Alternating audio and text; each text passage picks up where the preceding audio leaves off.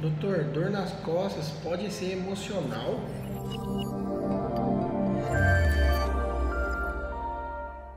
Meu nome é Antenor Mazuia, sou ortopedista, cirurgião da coluna e eu vou falar sobre um tema um pouco delicado com vocês, que é sobre esse tipo de dor. A gente sabe que existem alguns gatilhos de dor e não necessariamente a dor que você sente nas suas costas ela é originada de um problema mecânico ou um problema tecidual. Não tem um disco machucado, não tem uma hernia de disco, não tem uma inflamação no ligamento, não foi um estiramento muscular. A dor simplesmente está ali. Talvez tenha sido originada em um mau jeito que você deu ou em algum machucado que você fez e aquela dor se perpetuou. Por quê? Porque o seu centro de controle da dor está descontrolado.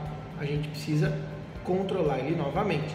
Então, um estímulo pequeno que causaria uma dor pequena, no seu caso, está causando uma dor grande, uma dor que está te incomodando muito. Porque o centro no sistema nervoso central que calcula e que controla o estímulo neurológico, o estímulo da dor, ele está desregulado. A gente precisa fazer uma regulagem desse centro do controle da dor. E em que aspecto a parte psicológica altera isso ou piora essa sensação? É claro, ninguém gosta de sentir dor. Uma pessoa que sente dor o tempo todo, ela vai ficando mais chateada, mais irritada, e isso cria um ciclo vicioso de perpetuação da dor. A gente precisa interromper esse ciclo e regredir para o ponto inicial. Para isso, você precisa da ajuda de uma equipe de especialistas.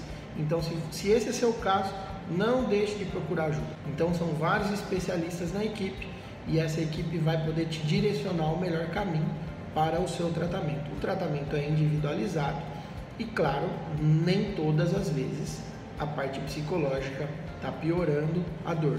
Mas a gente vê no consultório que isso é muito comum e mais comum do que as pessoas imaginam. Obrigado e até a próxima.